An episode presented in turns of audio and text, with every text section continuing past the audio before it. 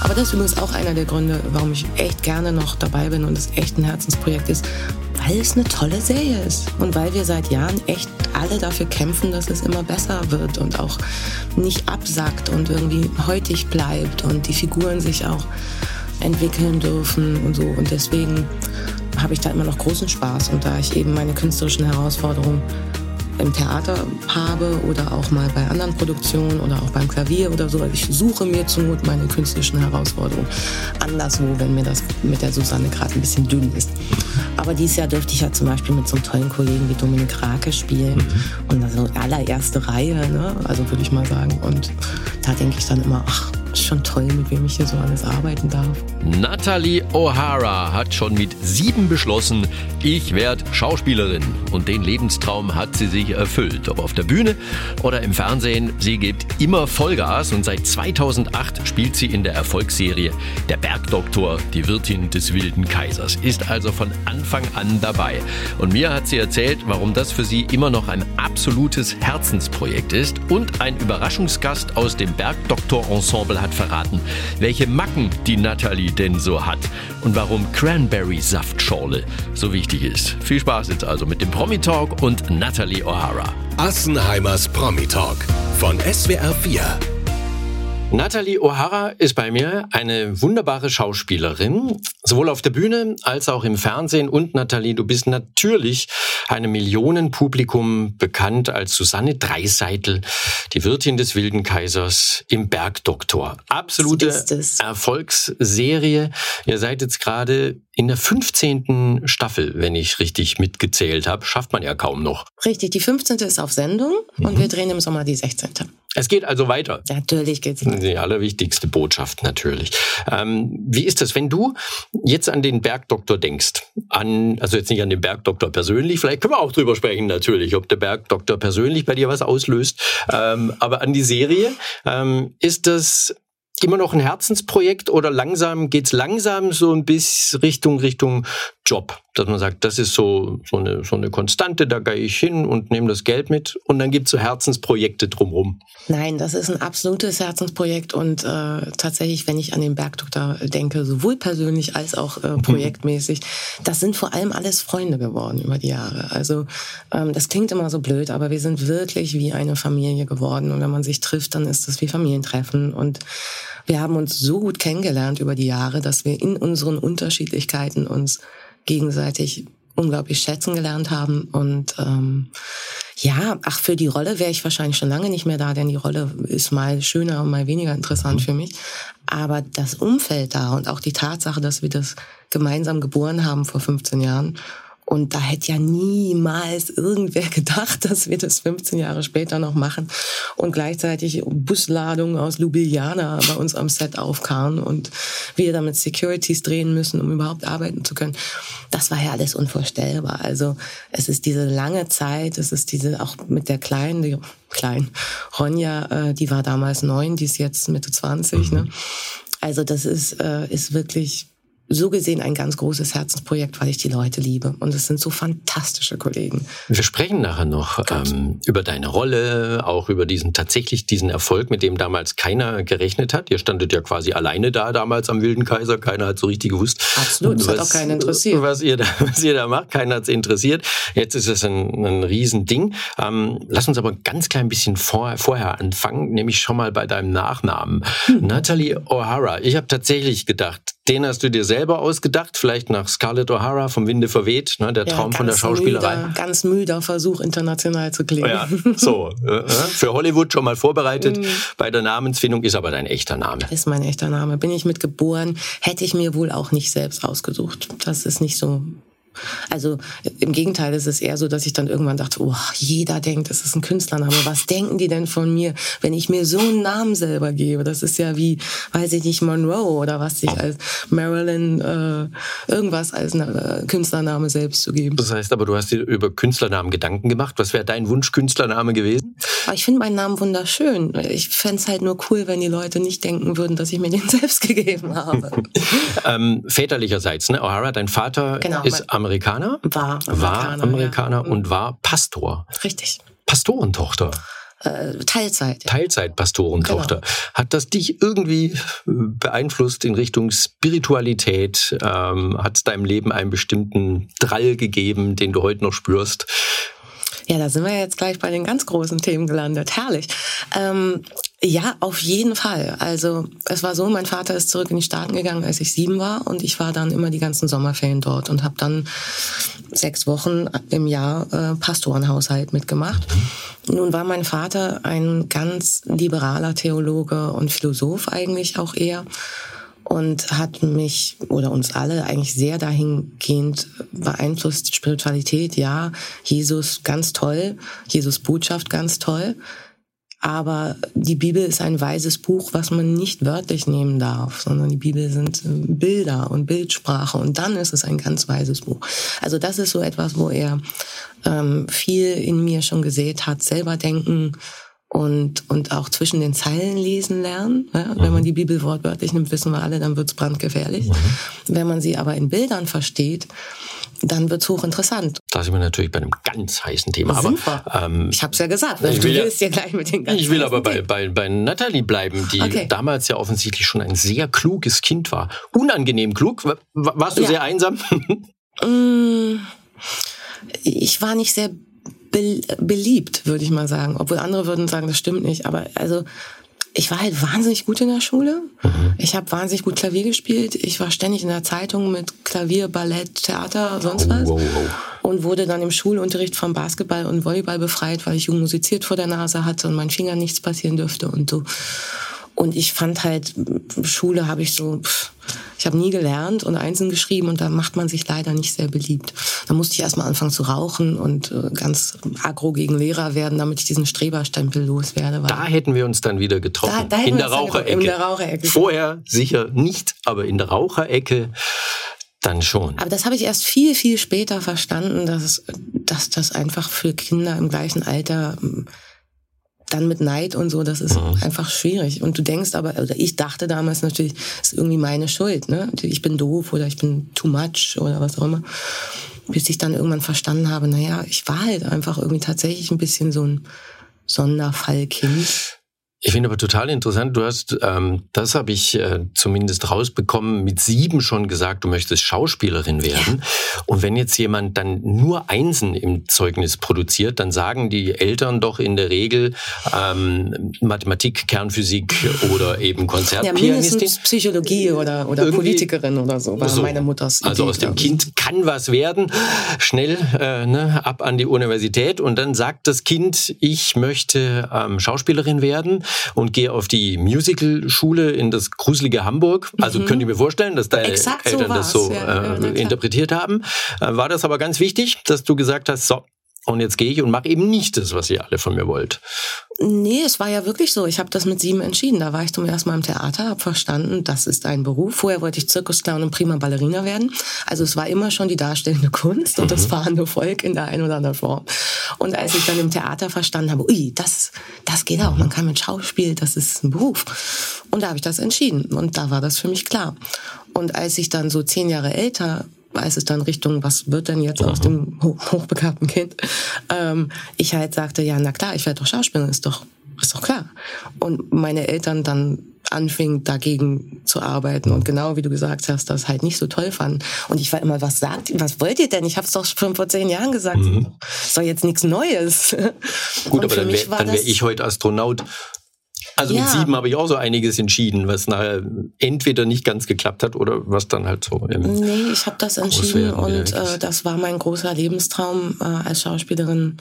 Ähm, dauerhaft arbeiten zu können. Mhm. Und eigentlich war mein Traum, die bestmögliche Schauspielerin zu werden, die ich sein kann. Mhm. Und? Und? Erreicht? Nie. Ich bin mhm. ja noch nicht fertig. Weiterarbeiten. Weiterarbeiten. Weiterarbeiten. Aber schön finde ich, dass deine Eltern da wahrscheinlich erstmal schlucken mussten und das Kind dann so loszulassen, ist natürlich schwierig.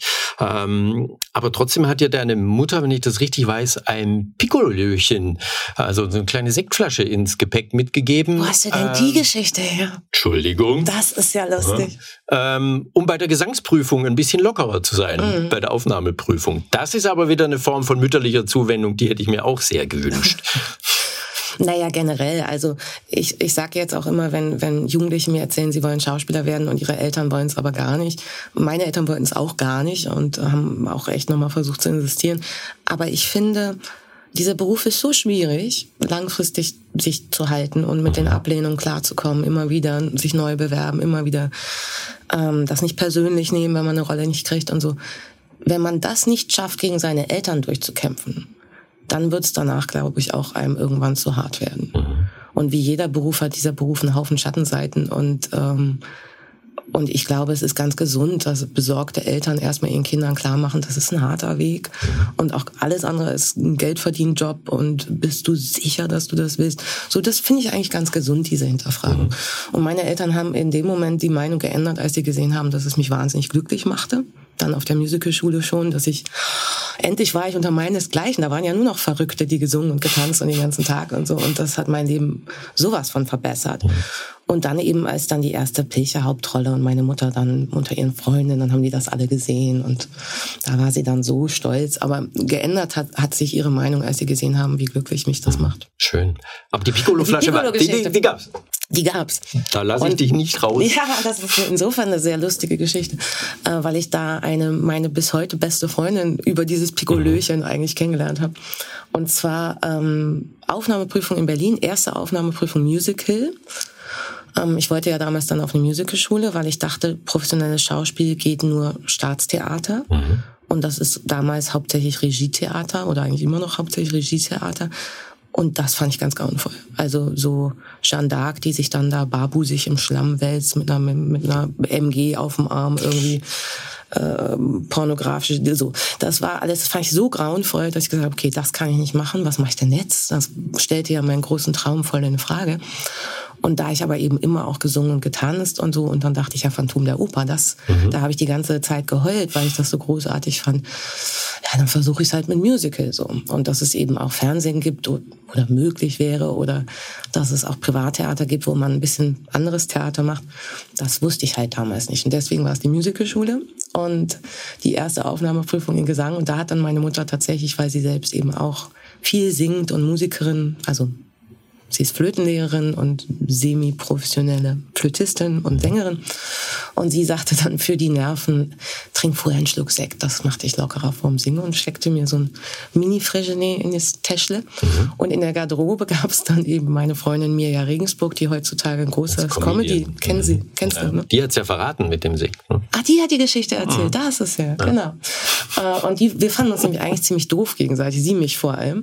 Aber der Sekt war dann das schlagende Argument, dass sie sich an mich rangemacht hat in der mhm. Garderobe. Und ähm, schlussendlich war das der Beginn einer bis heute währenden wunderbaren Freundschaft. Ein Fläschchen Sekt. Ein Fläschchen Sekt. Und sie haben mich übrigens nicht genommen äh, bei der Aufnahmeprüfung. Zu locker gewesen wahrscheinlich. Nein, ach was.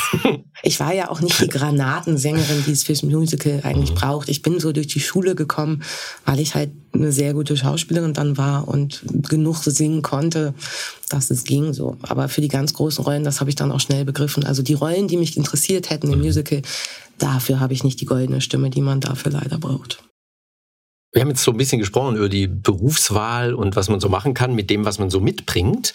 Ähm, du hast da jetzt hervorragend getroffen, da wollen wir ja auch kein bisschen dran rühren. Aber wir sind mal mit einem Bild von dir, das können wir uns vielleicht auch mal angucken, ähm, auf die Straße gegangen und haben mal gefragt, wie das Bild so wirkt und was diese sehr, sehr sympathische Frau denn beruflich so machen könnte. Schauen wir uns mal an. Hübsche Frau. Hm, eine freundliche Frau. Sie sieht nett aus und lächelt nett.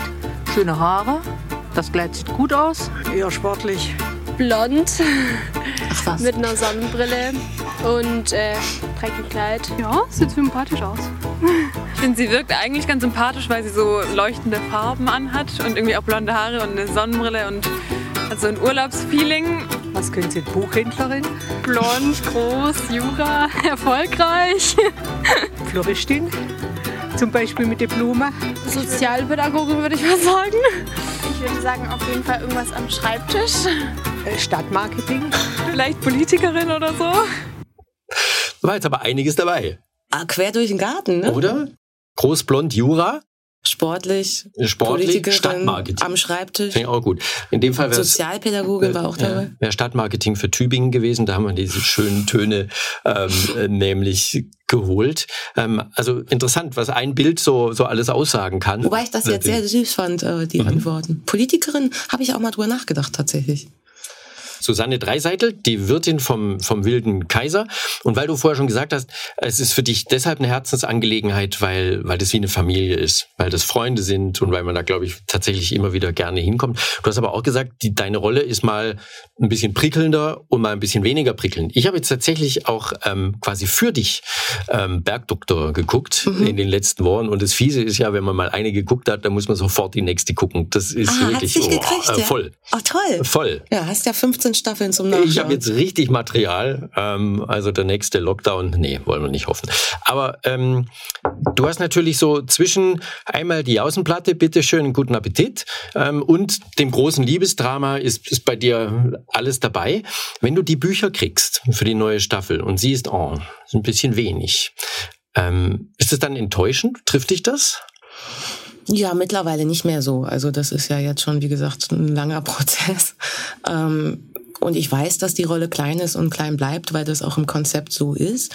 Aber mal ist es schöner, was ich zu spielen habe, mal weniger schön. Aber das ist übrigens auch einer der Gründe, warum ich echt gerne noch dabei bin und es echt ein Herzensprojekt ist, weil es eine tolle Serie ist. Und weil wir seit Jahren echt alle dafür kämpfen, dass es immer besser wird und auch nicht absackt und irgendwie heutig bleibt und die Figuren sich auch ähm, entwickeln dürfen und so. Und deswegen ähm, habe ich da immer noch großen Spaß. Und da ich eben meine künstlerischen Herausforderungen äh, im Theater habe oder auch mal bei anderen Produktionen oder auch beim Klavier oder so. Also ich suche mir zur Not meine künstlerischen Herausforderungen anderswo, wenn mir das mit der Susanne gerade ein bisschen dünn ist. Aber dieses Jahr dürfte ich ja zum Beispiel mit so einem tollen Kollegen wie Dominik Rake spielen mhm. und das so allererste Reihe, ne? also würde ich mal sagen. Und da denke ich dann immer, ach, schon toll, mit wem ich hier so alles arbeiten darf. Nichts verraten, bitte. Also mir jetzt persönlich. An welche Folge bitte. hast du denn geschaut? Ich bin so in der 13. Also ich Ach so, du hast jetzt nicht live im Fernsehen geschaut? Nein. Ach so. Nein, nein, nein. Ja, okay. Ich dachte jetzt, ähm, ich muss schon ein bisschen vorher ähm, rein. Ja, dann Und schau mal die achte Staffel. Die ist bis heute meine Lieblingsstaffel. Ja? Die achte. Okay. Aber jetzt ist bei dir jetzt gerade mit Hans so schön. Und in der 13. Staffel. Ja. ja. Und für mich könnte es ja, alter Romantiker, für mich könnte es jetzt ja so bleiben. Jetzt kann ich aber nichts mehr sagen, wenn du die 15. Aber natürlich tut ihr mir den Gefallen nicht, dass ihr äh, das jetzt dass das so ja, harmonisch. Aber du weißt ja selber, Geschichten erzählen geht nur mit Problemen. Ja klar. Ohne Probleme keine Geschichte. Aber das ist ja beim Bergdoktor das Tolle. Zum einen trägt natürlich das große Problem äh, die Geschichte. Zum anderen ist natürlich auch so und da habe ich tatsächlich, ähm, ich habe sogar schon mal Bergdoktor geguckt und habe ich gerade ganz lang auf einen MRT-Termin äh, warten müssen ne, wie das so ist im echten Leben. Mhm. Während bei Dr. Gruber, da läuft der Patient rein und Dr. Gruber schiebt den zehn Minuten persönlich in Ruft die Röhre. Noch persönlich an, ja klar. Das ist ja natürlich ein Traum. Ja gut, unter dem Aspekt sind wir natürlich äh, dann doch ein, ein bisschen Fantasy hier. Ja. Vom Arztbild jedenfalls. Sonst bemühen wir uns sehr um Realismus, aber... Aber es macht, ich muss sagen, es macht wirklich großen Spaß. Also alle, die sagen, ähm, der Bergdoktor ist irgendwie öd oder so. Nein, ist er wirklich nicht. Und wenn man einmal am Haken hängt, ich schaue es auch immer noch gerne. Ja. Es sind einfach saugute Schauspieler. Also Staffel 8, hast du gerade gesagt, ist. Meine ähm, persönliche Lieblingsstaffel, glaube ich, bis oh. heute, ja. Okay. Weil es dir da gut geht in deiner Rolle oder weil es dramatisch ist? Nee, also vor allem gibt es auch einfach Episodengeschichten, die mich damals völlig umgehauen haben, wo ich beim Lesen schon echt beim Drehbuchlesen Tränchen zerdrückt habe und so. Das passiert mir ganz selten. Und ja, auch was mit meiner Figur, da wird dann die, die Ah, die erste Staffel hast du auch noch nicht gesehen. Nein. Ja, dann kann ich ja jetzt gar nichts erzählen. Jörg, sonst verrate ich es ja. Naja, ich war ja mal ganz am Anfang die erste Freundin vom Doc. Ich war das erste, die erste, das erste Love Interest, wie man das in der Fachsprache nennt. Love Interest. Love Interest von, von Hauptrolle. Ähm, und da fing es mal an und das mussten, dann haben sie festgestellt, er ist aber so ein Frauentyp, dass sie den immer wieder eine neue geben Aha. wollen. Und er darf nicht aus dem Gruberhof ausziehen, ne? weil diese Konstellation Papa, Papa, Tochter ist, ist der USP. Ergo muss, haben sie festgestellt, okay, die Idee mit der Frau Bergdoktor klappt nicht, wir müssen euch wieder trennen und haben uns auseinandergeschrieben und in der achten Staffel wird das dann einmal noch so ein ganz bisschen wiederbelebt und da gab es einen riesen Aufschrei dann, als das auf Sendung war, war bei Facebook irgendwie der Teufel los. Und, ähm, und die ganze Staffel war halt für meine Figur auch schön, aber vor allem gibt's da so drei Episodengeschichten hintereinander, die ich alle den Hammer fand. Fünf, sechs, sieben oder vier, fünf, drei, vier, fünf, glaube ich. Okay. Dann reise ich da beim Bergdoktor nochmal zurück ja, in, mal, die, in die Zeit. Und du hast ja vorher schon gesagt, die Kollegen sind alle lieb und toll, finde ich. Wir haben nämlich einen Kollegen mal gefragt, ob er zu dir ein bisschen was sagen könnte. Vielleicht. Ach, und es klingt auch wirklich sehr, sehr wohlwollend. Oh, jetzt bin ähm, ich gespannt, wen hast du gefragt? Heiko Ruprecht oh. haben wir gefragt. Die Natalie O'Hara, was ist sie für eine Kollegin? Ja, wo, weiß gar nicht, wo man da anfangen soll. Also auf jeden Fall eine wunderbare, kollegiale, positive, warmherzige, konstruktive Kollegin, mit der es große, große Freude ist, eine große, große Freude ist zu arbeiten. Das schon seit 15 Jahren. Ich hoffe, es kommen noch viele Jahre dazu und ich hoffe auch, unsere Freundschaft wird noch lange währen, liebe Nathalie. Ähm, ja, kleine Macken hat sie natürlich auch, klar. Am, am, am Set, da braucht es vor allem den Ingwertee. Ohne den geht gar nichts. Also ohne Ingwertee äh, läuft kein Take und äh, das ist also ganz wichtig. Und ähm, da muss ich vielleicht ein bisschen aus dem Nähkästchen plaudern. An der Hotelbar, da muss es dann schon die Cranberry-Schorle sein. Also ohne der geht auch nichts. Das ist natürlich Stimmt. ein sehr exquisiter, ausgesuchter Wunsch, den nicht jede Hotelbar erfüllen kann. Aber diejenigen, die auf Nathalie geeicht sind, die kriegen das hin. Und ähm, ja, ansonsten ist ein wunderbares Ritual geworden. Äh, hoffentlich wird das beibehalten werden, auch wenn die Lockdowns, die Corona-bedingten, dann bald mal ein Ende haben werden. Aber in äh, der Lockdown-Zeit der letzten beiden äh, Österreich-Winter ist es uns zum liebgewonnenen Ritual geworden, dass du mich bekochst. Und da habe ich mich wirklich sehr darüber gefreut. Und ähm, da bekocht sie mich mit einer wunderbaren Pasta und wir trinken dazu einen leckeren Roséwein. Ähm, das äh, darf gern beibehalten werden, auch wenn Corona mal hinter uns liegt. Ganz liebe Grüße an dich, liebe Nathalie. Ich hoffe, wir sehen uns bald. Ach, wie lieb. Der Bruder des Bergdoktors. Ja. Extra für dich. Oh, das ist wirklich zauberhaft. Dankeschön. Hat ein paar schöne Sachen gesagt. Da ist ganz viel Wohlwollen drin und ganz viel Zuneigung. Und Cranberry-Schorle. Das ist und Rosé und Ingwertee, ja. so ist es. Mit Cranberry-Schorle kann man natürlich Kellner wirklich in den Wahnsinn treiben, glaube ich, oder? Ach, jede gut sortierte Bar hat doch für was, braucht man den Cranberry-Saft Manhattan oder sowas? Irgendeinen Drink gibt es doch, da brauchst du Cranberry-Saft. Insofern haben die den eh. Aber es stimmt tatsächlich. Also wenn ich eine Theaterwohnung oder auch jetzt mussten wir eben im mhm. Corona-Lockdown, konnten wir in kein Hotel in Tirol, mussten wir uns selbst verpflegen. Und für mich ist immer das Erste, was ich mir besorge, Cranberry-Saft, Mineralwasser, eine Flasche Rosé und ein Hafermilchlatte. Das ist eigentlich, was ich zum Glück am allerwichtigsten brauche. Und Ingwertee. Ingwertee für Außendrehs, wenn es mhm. kalt wird. Ingwertee ist super bei mhm. Kälte. Der ist tatsächlich, der, der macht gesund oder erhält gesund. Also. Aber du siehst, es ist ja. wirklich so, wir haben uns leider einfach alle wahnsinnig gern und das ist so ein tolles Miteinander zu haben. Und, die, und sie sind alle unterschiedlich. Mhm. Also Heiko Ubrecht arbeitet auch völlig anders als Hans Siegel und trotzdem ist es mit beiden fantastisch zu, zu spielen und man, man, ja, man blüht auf im Miteinander, sag ich mal. Also wir gucken Bergdoktor. Wie gesagt, ich muss nochmal zurück, äh, mhm. äh, um, um die ganze Dramatik überhaupt irgendwie auch nur ansatzweise erfassen zu können. Und wir freuen uns, dass du im Sommer dann ähm, wieder am Wilden Kaiser unterwegs bist. Äh, du hast jetzt gerade irgendwie ein Erblühen gesagt. Ähm, das ist eine perfekte Vorlage, weil du wohnst auf Mallorca. Ähm, das macht natürlich auch ein bisschen neidisch, wenn ich mir vorstelle, dass du jetzt dann im Frühling auf Mallorca bist und da schaust, wie diese Insel noch ohne Touristen da dann den Frühling einläutet. Hast du die Chance oder verhindert das die, die Arbeit? Ja, wenn ich hier durch bin in Stuttgart, ich spiele jetzt noch bis zum 12.3. hier und dann geht's erstmal nach Mallorca. Dann bin ich aber drei Wochen später wieder da, ums nächste Projekt ähm, vorzubereiten. Also ich bin ja den Großteil des Jahres aus dem Koffer unterwegs. Jetzt gerade wohne ich in einer Theater-WG mit zwei Kollegen in einer herrlich strammeligen Altbauwohnung. Ähm, also dann bin ich viel auf Tournee, dann jeden Abend im anderen Hotel beim Drehen und so weiter. Also ich bin ja sowieso eher so sieben Monate im Jahr aus dem Koffer ungefähr. Vielleicht so noch ein bisschen mehr, je nachdem. Und den Rest der Zeit versuche ich so viel wie möglich Sonne zu tanken sieben Monate aus dem Koffer. Das ist Ungefähr, doch, ja. ist das, du hast vorher gesagt, Schauspielerei hat Schattenseiten. Ähm, das ist eine, oder? Klar, also da muss man mit klarkommen können. Ich meine, ich, ich reise gerne, ich freue mich immer wieder neue Leute kennenzulernen. Das ist für mich ein großes Geschenk, auch immer wieder neue Städte. Mhm. Theatertournee siehst du Ecken von Deutschland, Wahnsinn, wie schön die Kleinstädte im Süddeutschland sind und so irre. Ähm, also man muss das positiv nehmen, aber natürlich macht viel das Sozialleben schwierig. Äh, man muss sich immer wieder einen neuen Zahnarzt suchen, wenn es mal drauf ankommt. Ich hasse Zahnarzt. Also solche Sachen, ne? so mhm. dieses organisatorische und und natürlich sind meine Freunde tendenziell über die ganze Welt verstreut und man ist dann eher mit Telefon und so äh, in Verbundenheit, als dass man jetzt sich zum Grillen trefft im Sommer. Mhm. Und das vermisse ich schon. Also da, da ist schon manchmal ist auch ein Preis.